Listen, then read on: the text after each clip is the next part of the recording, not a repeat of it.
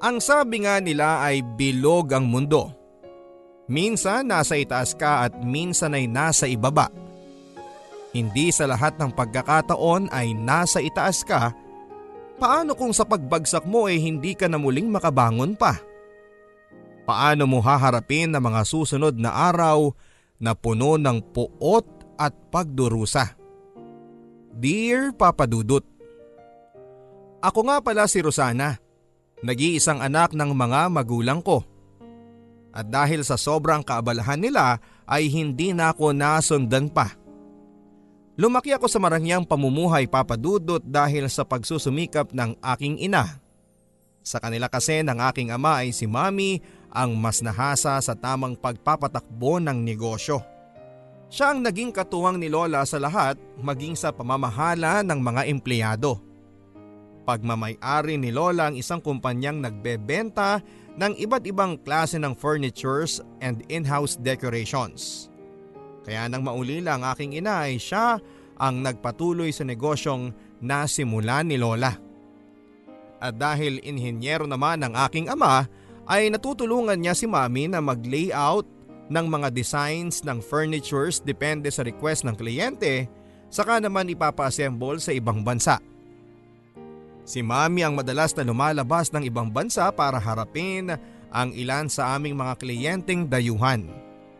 Habang ako naman ay naiiwan naman sa pangangalaga ng aking ama at ng aking yaya Glyza. Sa mga magulang ko papadudod ay kay mami talaga ako labis na napalapit papadudod. Kahit kasi sobrang busy niya ay nagagawan pa rin niya ng paraan na makausap ako. Kahit nasa ibang bansa siya ay madalas pa rin niya akong tinatawagan. Hindi katulad ni daddy na halos hindi ko na nakakausap sa dami ng mga inaasikaso sa opisina. Kaya kahit nasa bahay na lang siya ay computer pa rin ang hinaharap niya. May mga pagkakataon pang ang halos hindi ko na siya nakikita. Tulog pa kasi ako sa pagpasok niya ng opisina sa umaga at tulog na rin akong dadatnan niya sa kanyang pag-uwi. Kapag nakakasama ko naman sila pareho ay madalas naman silang nagtatalo. Kaya kapag nagsasagutan na sila ay tinatakpan na ni Ate Glyza ang dalawa kong tenga. Sa kanya ako ilalayo sa kanila. Oo Papa Dudut, Marangyangang masasabi ang pamumuhay namin. Pero nakakaranas pa rin kami ng problema sa aming pamilya. Mabuti na lang talaga at laging nandyan si Ate Glyza para gawing magaan ang lahat sa aking pangunawa papadudot. Sa ganoong paraan ay nababawasan niya ang pag-aalala ko. Kasunod noon ay babasahan na lang niya ako ng storybook hanggang sa makatulog na lamang ako. Ganon din daw kasi ang ginagawa niya sa mga pamangkin niya sa tuwing day off niya. Kaya lang ay ilang araw na rin siyang hindi nakakapag day off dahil madalas nang mag out of the country si mami. Kaya minsan ay naaawa na ako sa kanya. Bukod kasi sa mga pangangailangan ko ay siya rin ang madalas na tawagin ni daddy sa tuwing may kailangang dalhin sa opisina. Bukod pa doon ang mga gawaing bahay na kailangan niyang asikasuhin sa pang-araw-araw. Tulad na lang ng paghahanda na makakain namin ng ama ko na madalas ay umuuwi ng late. Glyza, ipaghanda mo nga ako na makakain ko. Salamat. Sige po kuya. Samahan na kita ate. Okay lang Rosana, matulog ka na lang. Pagkatapos sa pagkatapos ko, babalik din ako sa tabi mo. At dahil nga sa kabaitan niya papadudot ay naisipan kong lagi siyang isama sa tuwing mamamasyal kami ni mami. Kapag nagsha-shopping kami ay gusto ko rin na meron si ating nabibili para sa kanyang sarili. Kahit sa ganoong paraan man lang ay mapasalamatan namin siya sa kasipagan niya papadudot. Ganon na lang ang saya ko nang alokin siya ni mami na mag-aral. Handa raw sagutin ng aking ina ang lahat ng kakailanganin niya sa school kapag nagkataon. Kaso tinanggihan lang siya ni Ate Glyza dahil mas kailangan niyang kumita para sa pag-aaral ng pamangkin niya. Kaya para makatulong pa rin siya ay naisipan ni Mami na doblehin na lang ang sahod niya. Hala, nakakahiya naman po ma'am. Pero maraming maraming salamat po. Kahit papaano po ay makakatabi na rin ako ng kaunti para sa aking sarili. Hayaan niyo po at mag-iipon na lang po ako para sa pag-aaral ko. Ano ka ba?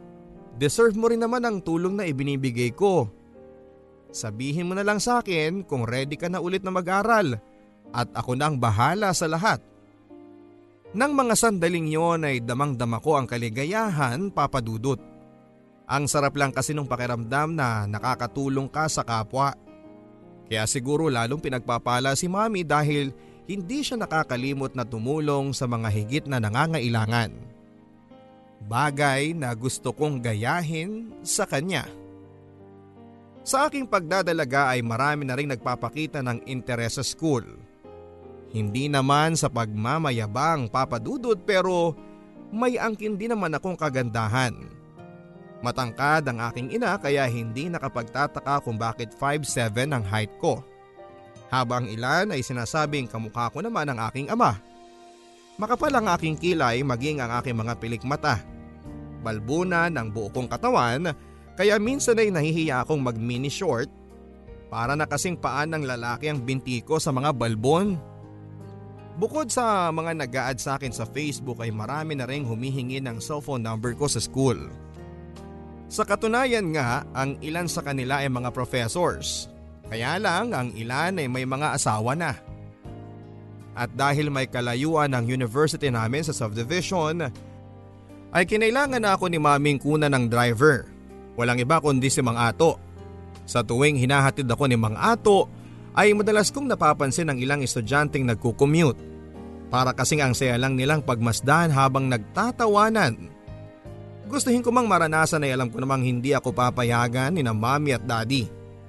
Hindi ko rin maiwasang mainggit sa tuwing may natatanaw akong kumakain ng street food sa tabi-tabi.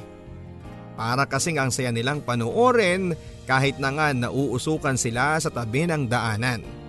Nang minsang ayain ko si Mang Ato ay tinanggihan naman niya ako. Mataas daw kasi ang kolesterol niya kaya kailangan niyang mag-ingat sa mga kinakain. Kaya siguro hindi rin siya nagtagal sa amin. Nadadalas na raw kasi siyang nahihilo kaya binawalan na siya ng asawa niya na magtrabaho. What if mag-commute na lang muna ako ma'am? Wala naman sigurong mangyayaring masama sa akin. Hindi mo alam ang panahon ngayon Rosana. Pabata na ng pabata ang mga nasasangkot sa krimen. Ano kaya kung ipahatid sundo na lang kita kay Glyza? Ma'am, hindi na po ko bata para pabantayan mo ko kay Ate Glyza. Ganito na lang po. Ititext ko na lang po siya every now and then ang plate number ng sasakyan kong tricycle. Hirit ko na nakapagkumbinsi naman kay mami. Mula nga nang mag-commute ako ay mas lalo akong tinutukan ng aking ina. Every now and then ay sinisigurado niyang safe ako lagi. Nakakaloka nga lang minsan ang pagiging paranoid niya. Madelay lang ako ng pag-reply ay tumatawag na siya kaagad. Laking gulat ng kaibigan kong si Liza nang minsang matsyempohan niya akong bumaba ng tricycle. Bakit daw nagtsatsaga akong mag-commute gayong may sasakyan naman daw kami. At saka parang ako pa lang daw yung commuter na tila ba natutuwa pa. Habang yung iba naman na nakikita niya ay nai-stress na. Wala naman akong nakikitang problema sa pagkukommute papadudot. Liban lang sa ilang tricycle driver na grabe kong mamresyo ng pamasahe. Tulad na lang ng matsyempohan ko ang isa sa kanila. Siya si Neil. Nalaman ko lang ang pangalan niya nang makita ko nakasabit na ID sa sidecar ng tricycle niya. Sakto kasi nagmamadali na akong umuwi noon dahil hinahabol ko ang pagalis ni mami. Kuya, pwede bang ihatid mo na ako? Nagmamadali kasi ako eh. May hinahabol pa kasi ako. Sorry miss. Kailangan ko pa kasing maghintay ng iba pang pasahero. Eh sa nagmamadali na nga ako kuya eh. Hindi ka ba nakakaintindi? Miss, kung nagmamadali ka, takbuhin mo na lang. Aba bastos ka. Eh sa kailangan ko pang punuin ng pasahero yung tricy. Kaya nga terminal to, di ba? Buti naman sana kung babayaran mo na lang lahat. Anong pinagsasabi mong babayaran ng lahat? Mag-capacity ka na lang. Bayaran mo lahat ng bakanting upuan. Madali naman akong kausap eh. Yun lang ba? Sige, Bayaran ko na lang lahat ng upuan na meron ka. Basta tara na, pwede. Pera lang pala makakapagpakilo sa'yo. eh. Alam mo maganda ka sana. Kaso ang sungit-sungit mo. Palibhasa anak mayaman ka. Kaya hindi mo alam ang hirap ng maging mahirap. Sa kabila ng pagmamadali ko papadudot ay nabigo pa rin akong habulin si mami at kasalanan ng lahat ng yun ni Neil. Kung sana'y hindi siya nakipagtalo sa akin, marahil ay nayakap ko pa si mami bago siya umalis. Hating gabi na nang namalayan kong natulugan ko na pala ang paghihintay sa tawag ni mami.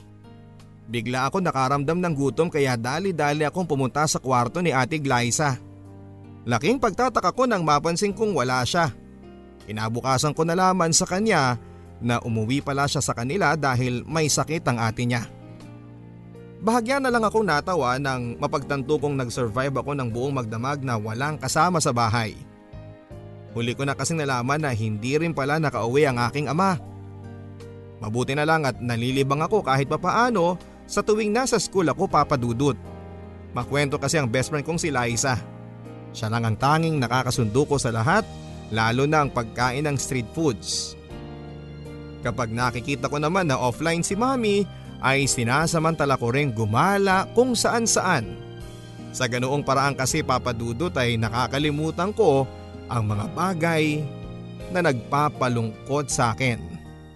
Tatawid na sana kami ni Liza nang businahan ako ng isang pamilyar na tricycle.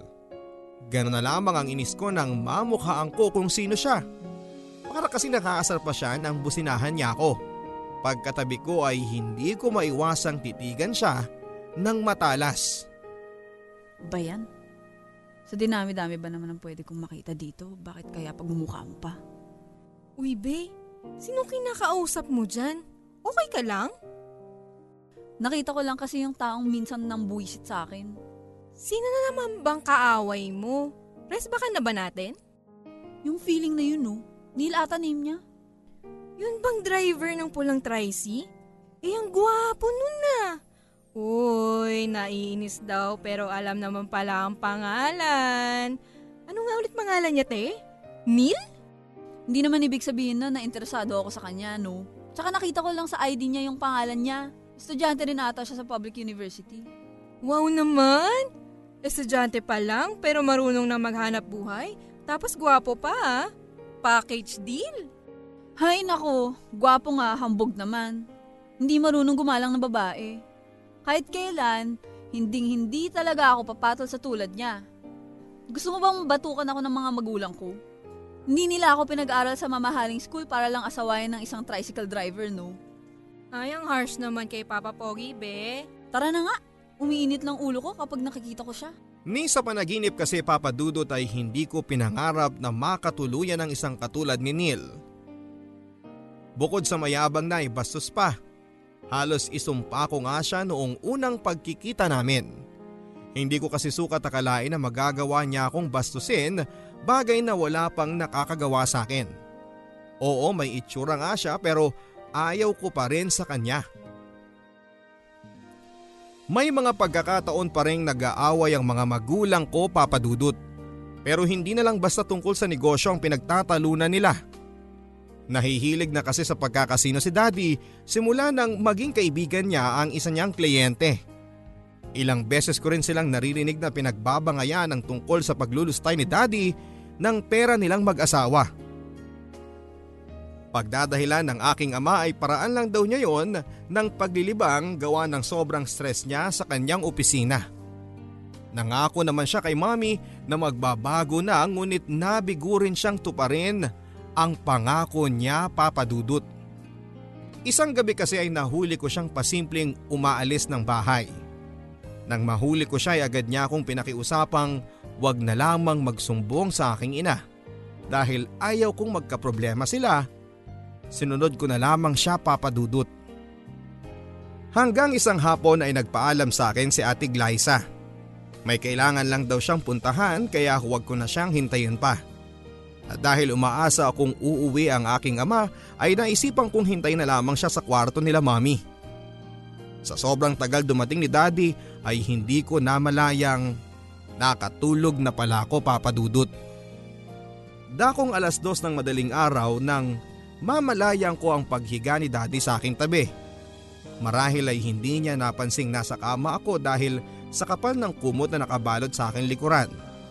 Kaya naisipan kong gulatin siya. Kaso, saglit ako natigilan nang marinig ko ang hagighik ng babae. Sa hindi ko inaasahang pagkakataon papadudot, ay ako pala ang magugulat sa mga nakita ko. Nasa tabi ko nga ang aking ama ng oras na yon pero hindi ko sukat akalaing may ibang babae pala siyang katabi. Bukod sa akin. Walang iba kundi si Ate Glyza. Batid ko ang labis na pagkagulat sa mukha nila ng mga sandaling yon. Napalunok pa ng hindi oras ang aking ama sa labis na kaba. Ate Glyza, ano pong ginagawa niyo dito? Ah, eh, hinatid ko lang ang daddy mo dito anak dahil medyo nakainom kasi siya. Ah, ganun ba? Kaya ba nagawa niyang tanggalin ang tatlong butones ng blouse mo? Hindi niyo ako malaloko. Paano mo naaatim na gawin to kay mommy dad? At ikaw naman, tinuring ka naming pamilya tapos ganito lang pala ang igaganti mo kay mommy? Anak. Anak, makinig ka. Tama na dad! I had enough! Mas matatanggap ko pa na wala kang panahon sa akin na anak mo. Nagawa pa nga kitang pagtakpan sa pagbabalik mo sa kasino, di ba? Nagawa ko yon dahil mahal ko ang pamilya natin. Pero ang malaman kong ginagago niyo na si mommy, sobra naman yata. Sige! Magsumbong ka! At hindi mo na ako makikita kahit kailan. Kapag ginawa mo yan, para mo na sinira ang samahan namin ng mami mo. At ako pa talaga ang dapat sisihin, Dad? Sige, hindi ako magsasalita. Pero ayoko na sanang makita ang pagmumukha mo dito, Ate Glyza. Kung may natitira ka pang hiya sa pagkatao mo, alam mo na siguro ang gusto kong mangyari.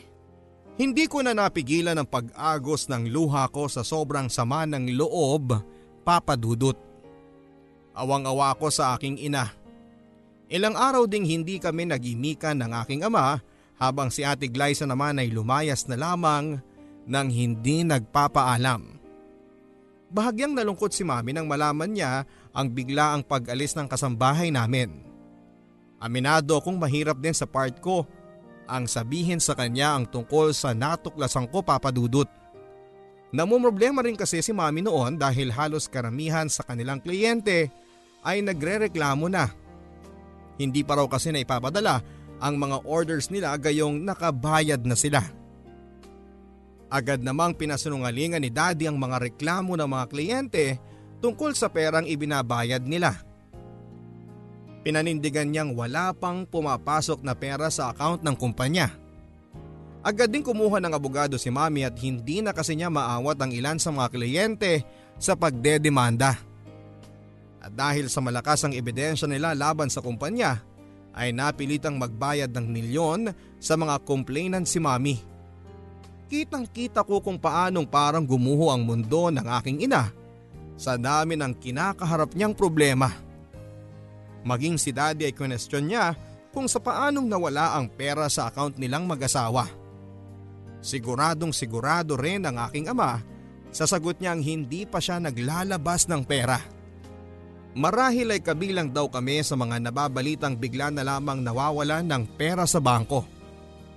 Dahil doon ay unti-unting lumubog ang negosyo namin papadudot. Halos mabaliw na noon si mami sa kakaisip kung paanong ibabangong muli ang kumpanya namin.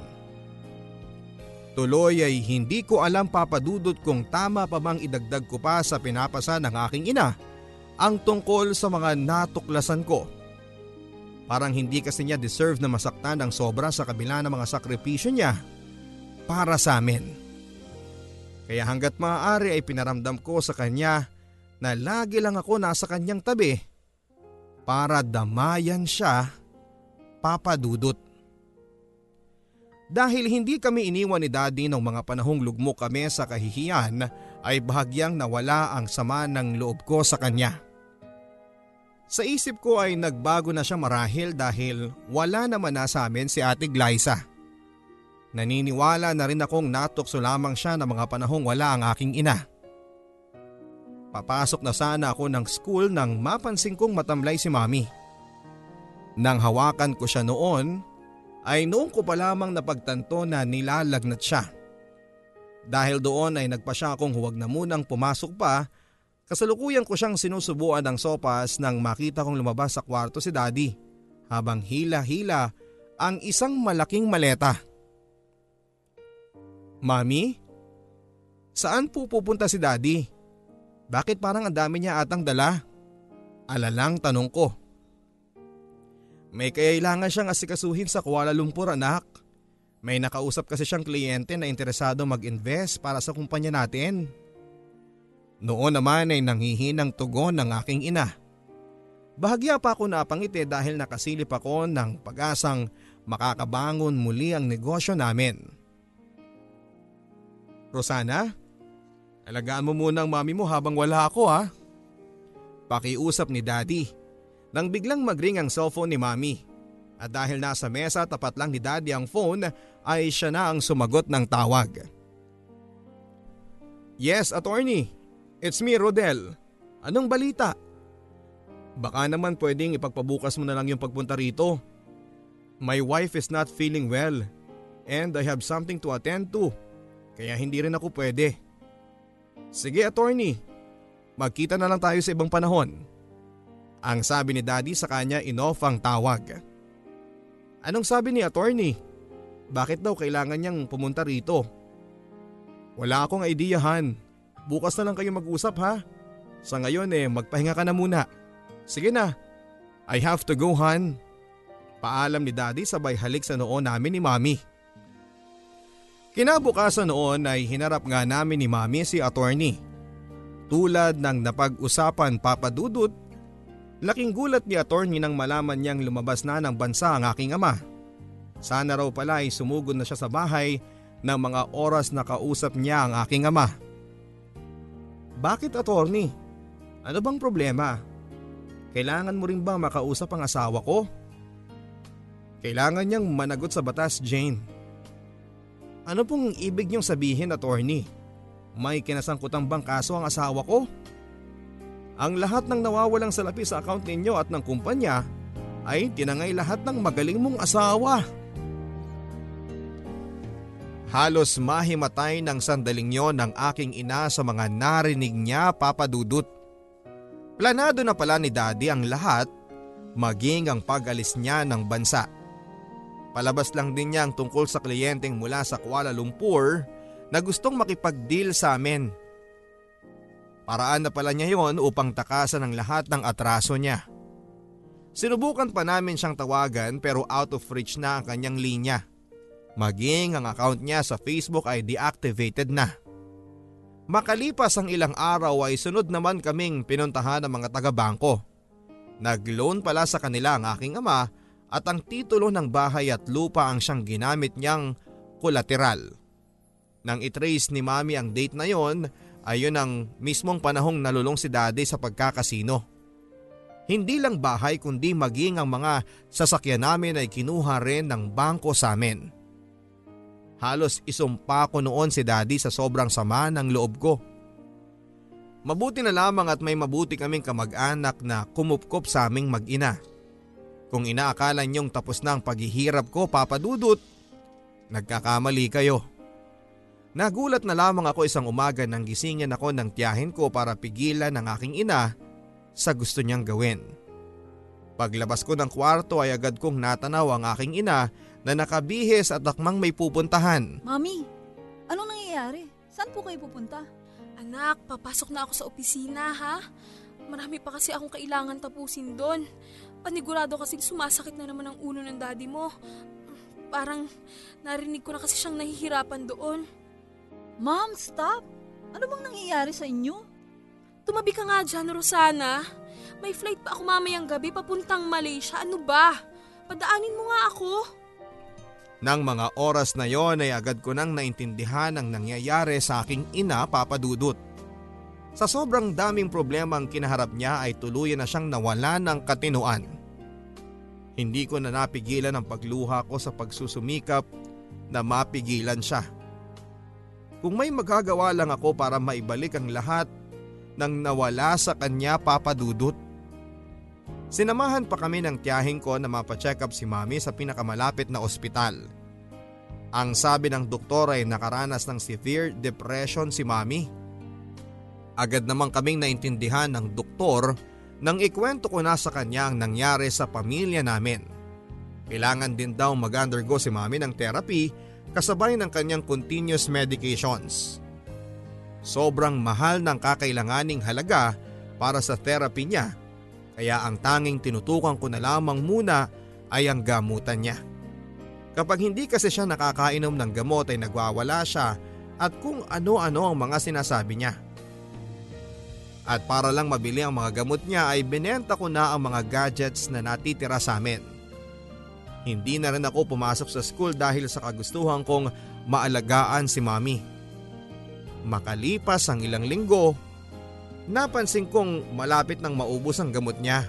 Kaya naisipan kong tawagan si Liza. Noong una ay hindi pa niya maintindihan kung bakit ako nangihiram ng pera dahil ang alam niya ay mayaman pa rin kami. Kaya minabuti kong puntahan na lang siya sa eskwelahan para maikwento sa kanya ang lahat.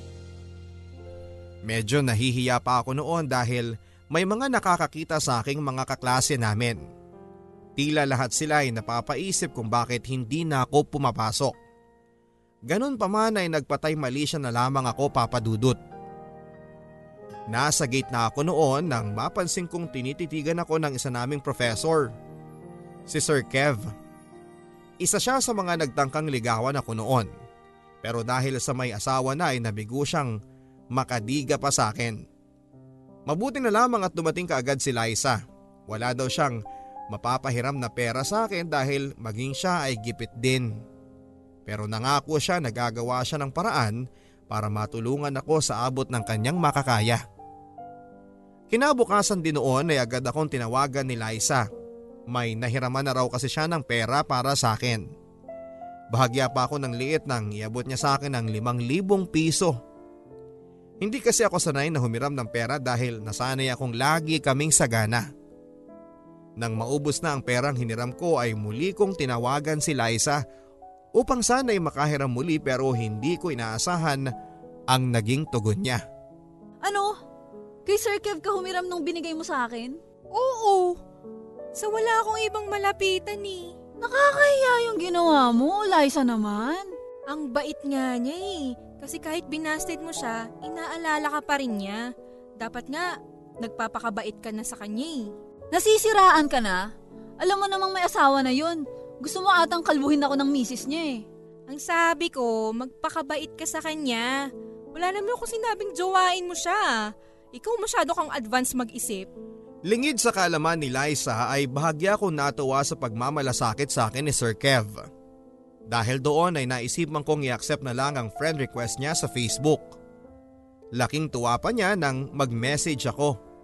Nagpasalamat na rin kasi ako sa pagpapahiram niya ng pera sa akin. Wala lang yun. Ikaw lang eh. Bakit kasi nahihiya ka pang lumapit sa akin? Alam mo namang hindi kita matatanggihan kung sakali.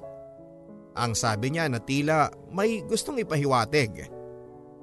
Mula noon ay dinalasan ko na ang pakikipag-chat kay Sir Kev. Hindi dahil sa gusto ko na siya papadudot kundi dahil alam kong malaki ang maitutulong niya sa problema ko. Sa ngalan ng pangangailangan ay nagawa ko makipagmabutihan sa kanya kahit na may asawa siya. Hanggang sa lumalim ng lumalim ang ugnayan namin ni Sir Kev at hindi na rin niya pinabayaran sa akin ang unang pinheram niya bagkos ay dinagdagan pa niya. Hindi na raw kasi siya nabibigyan ng sapat na oras ng asawa niya kaya siya ay naghahanap na ng iba. Sa mga sinabi niyang yon ay para bang nakita ko ang sarili ko sa kanya. Nang mga sandaling uhaw din ako sa atensyon ng aking ama. Kay Sir Kev ko naramdaman yung pagkalinga na para ko lang siyang ama. Masarap pala sa pakiramdam yung may isang lalaking nagmamalasakit sa iyo. Madalas din niya akong payuhan kapag umaabot na ako sa puntong hindi ko na kinakaya ang problema ko kay mami. Dahil doon ay nagkaroon na ng mumunting puwang sa akin si Sir Kev sa puso ko. Ilang beses na niya akong inayang magkita sa isang pribadong lugar pero ilang beses ko din siyang tinatanggihan. Parang nakukutuban ko na kasi kung anong nais niyang mangyari. Hanggat maaari sana ayokong umabot ako sa puntong kailangan kong ibaba ang aking moral. Kaso'y sadyang atang sinusubukan ako ng pagkakataon papadudot.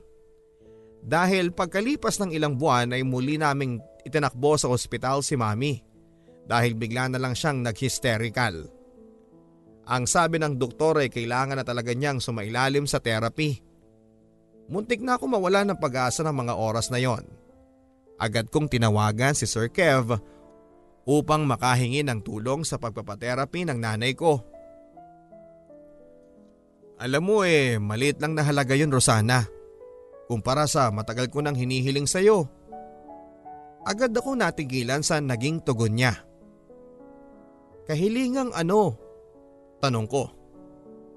Ang makasama ka. Ang masolo ka.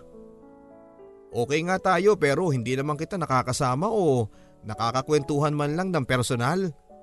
Patampong hirit niya dahilan para makonsensya ako. Sige na nga.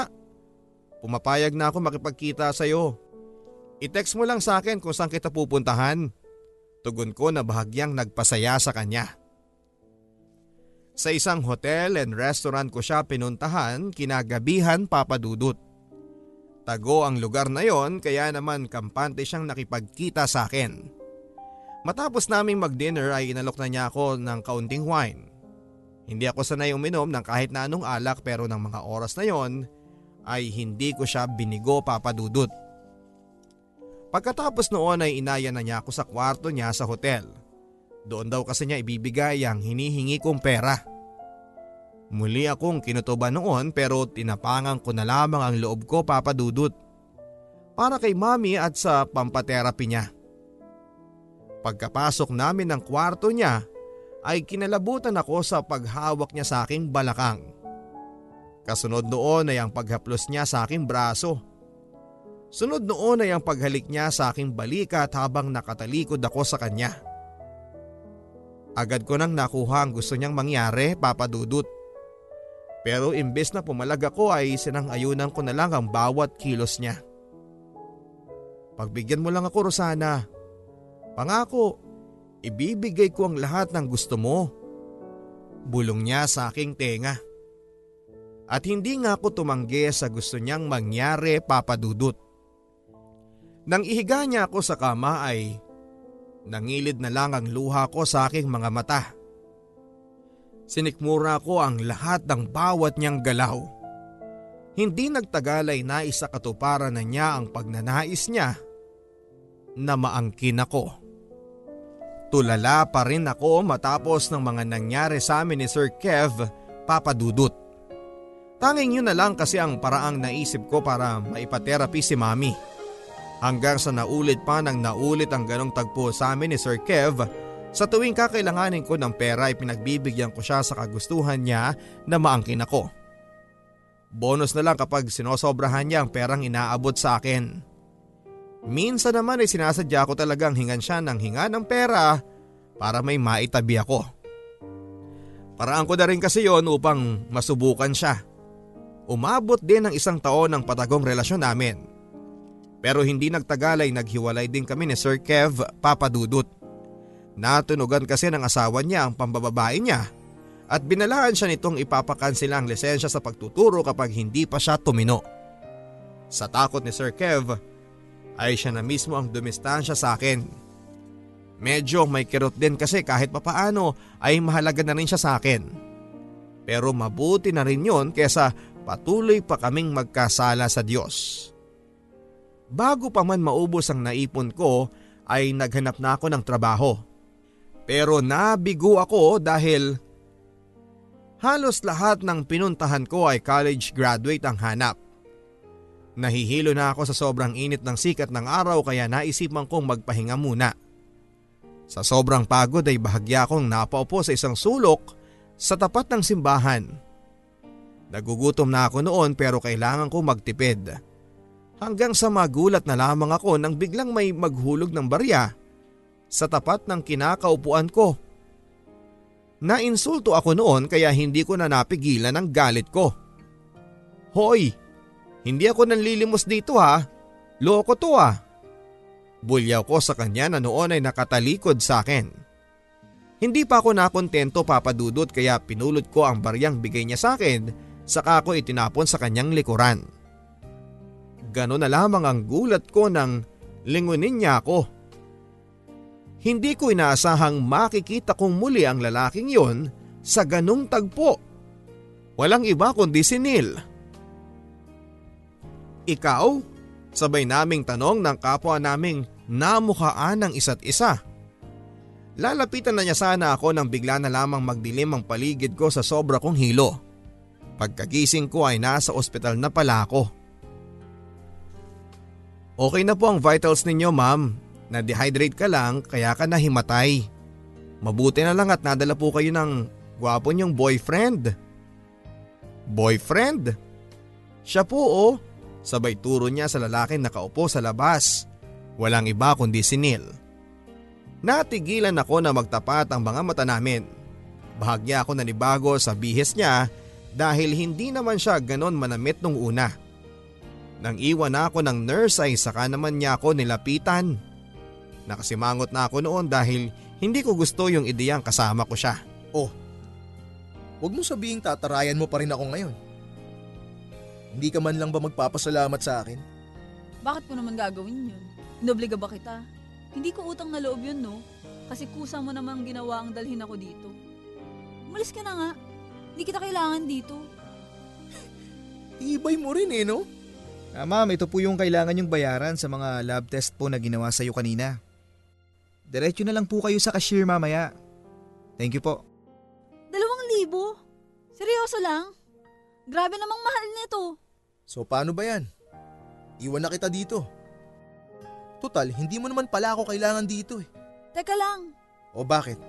Di ba pinapaalis mo na ako kanina? Paano yung babayaran ko? O di bayaran mo na. Kailangan naman ako pa magbayad niyan. Ako ba pasyente dito? Eh, wala kasi ako dalang pera dito. Pwede ba? O etong pera. Mabait naman ako eh. Masungit ka lang kasi. Na sige, magbayad ka na sa cashier. Hintayin na lang kita sa labas. Hindi ko na napigilang mangiti rin sa naging banat niyang yon papadudot. Tuloy ay nakonsensya ako sa ginawa kong pagsusungit sa kanya. Matapos kong magbayad sa ospital ay agad kong tinungo si Neil. Hatid na kita sa inyo. Baka kasi mahimatay ka na naman kung saan dyan eh. Dalawang libo na naman yon kapag nagkataon.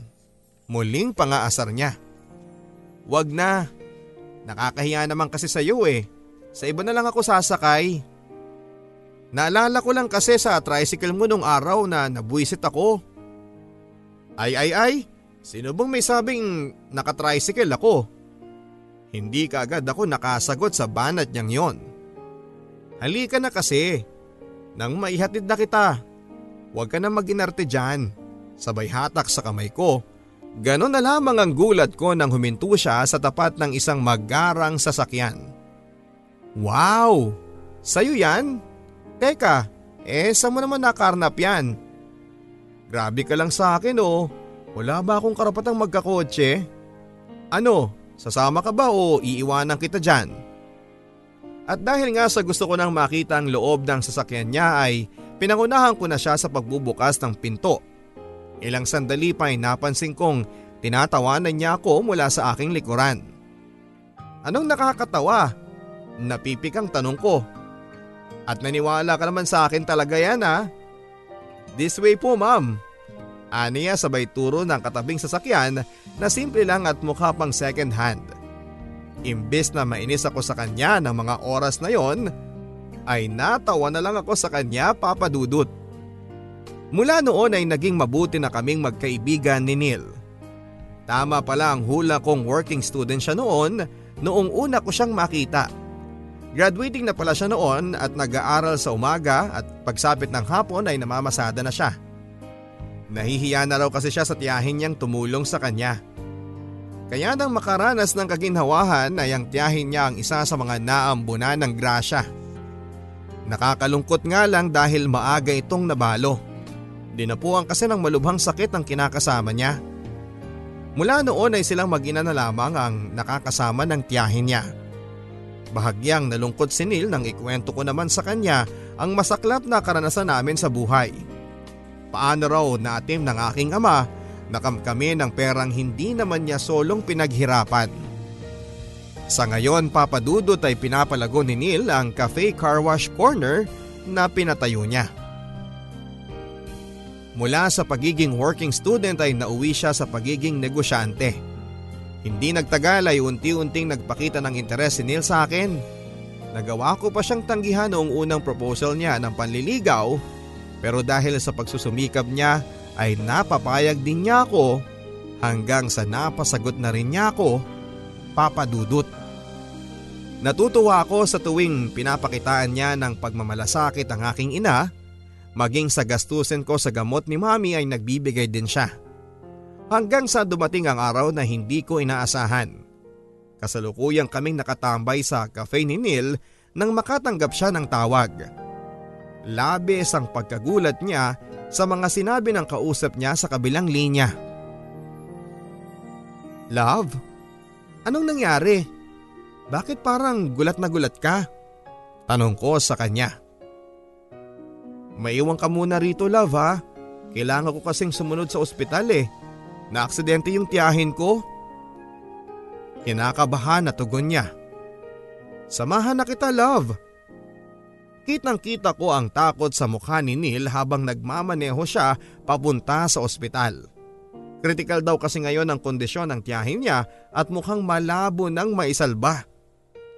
At kaya siya nagmamadali dahil gusto pa niya itong maabutan ng buhay. Malaki ang utang na loob po sa kanya. Sa kong yun. Hindi siya pwedeng mamatay love. Hindi. Ang sabi niya habang pinipigilan ng pag-agos ng mga luha niya. Nang makarating na kami sa ospital ay agad na tinungo ni Neil ang emergency room. Habang ako naman ay sa waiting area na lang na malagi. Nang marinig ko nang humahagulhol si Neil noon ay minabuti ko nang sundan siya kahit ang lalambot na ako noon sa mga bahid ng dugo na nakita ko sa sahig, nang makita ko ang tiyahin ni Neil ng oras na yon, ay biglang bumilis ang pagkabog ng dibdib ko papadudot. Hindi dahil sa mga sugat sa kanyang katawan, kundi dahil tumambad sa aking harapan ang isang taong dahilan ng paghihirap naming mag-ina. Walang iba kundi si Ate Glyza. Kahit hinang-hina na siya ng mga oras na yon, batid ko ang pagkagulat sa kanyang mukha nang makita niya ako. Muling nabuhay ang puot sa aking dibdib ng mga oras na yon papadudot. Marami akong gustong itanong sa kanya. Gusto ko rin siyang sumbatan at sisihin sa lahat ng mga naranasan naming paghihirap ni Mami. Pero pigil na pigil ako dahil nasa bingit na siya ng kamatayan ng oras na yon. Akmang tatalikuran ko na sana sila ni Neil nang bigla siyang nagsalita. Ros, Rosana? Anak, alam kong ikaw yan. Oo, ako nga. Alam kong sobrang laki ng naging kasalanan ko sa iyo. Sa inyo ng mami mo. Patawarin mo sana ako. Nagmahal lang naman ako noon. Sa maling tao nga lang. Masyado ako naging makasarili. Dahil sa ginawa ko, ikaw yung lubos na nahirapan. Anak, handa kong ibalik ang ilan sa nawala sa inyo. Kung yun lang ang tanging paraan para mapatawad mo ako gagawin ko. Sana mapatawad mo ko. Hindi ko maintindihan sa ngayon ang ugnayan nyo ng tiyahin ko pero isa lang ang pakiusap ko sa iyo, mahal. Ibigay mo na lang ang kahilingan niya. Kahit man lang sa huling sandali ng buhay niya ay makamtan niya ang kapatawarang hinahangad niya. Oo, Papa Dudut. Sa kabila ng puot at sakit na nagawa nila ng aking ama ay nagawa ko pa rin siyang patawarin bago siya mamatay. Si daddy pala yung tinutukoy ni Neil na dahilan ng pagkabalo ng tiyahin niya. Dinapuan siya ng malubhang sakit sa baga na naging sanhi ng kanyang pagkamatay. Si Neil naman ang gumawa ng paraan para maibalik sa amin ang ilan sa perang tinangay ng aking ama. Hindi man kalakihan pero sapat na rin para makapagsimula kaming muli ng aking ina.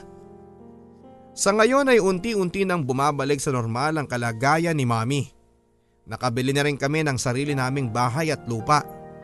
Sa kabila ng mga natuklasan ko ay nanatili pa rin kaming magkarelasyon ni Neil. Wala namang kasi siyang kinalaman sa mga nangyari. Inilipat na rin niya sa pangalan ko ang coffee shop dahil katas daw yon ng pera ni daddy.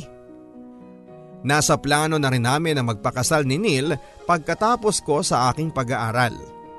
Hanggang dito na lamang papadudot at nagpapasalamat po ako sa inyo na nabigyan ninyo ng pagkakataong mabasa itong kwento ng buhay at pag-ibig ko.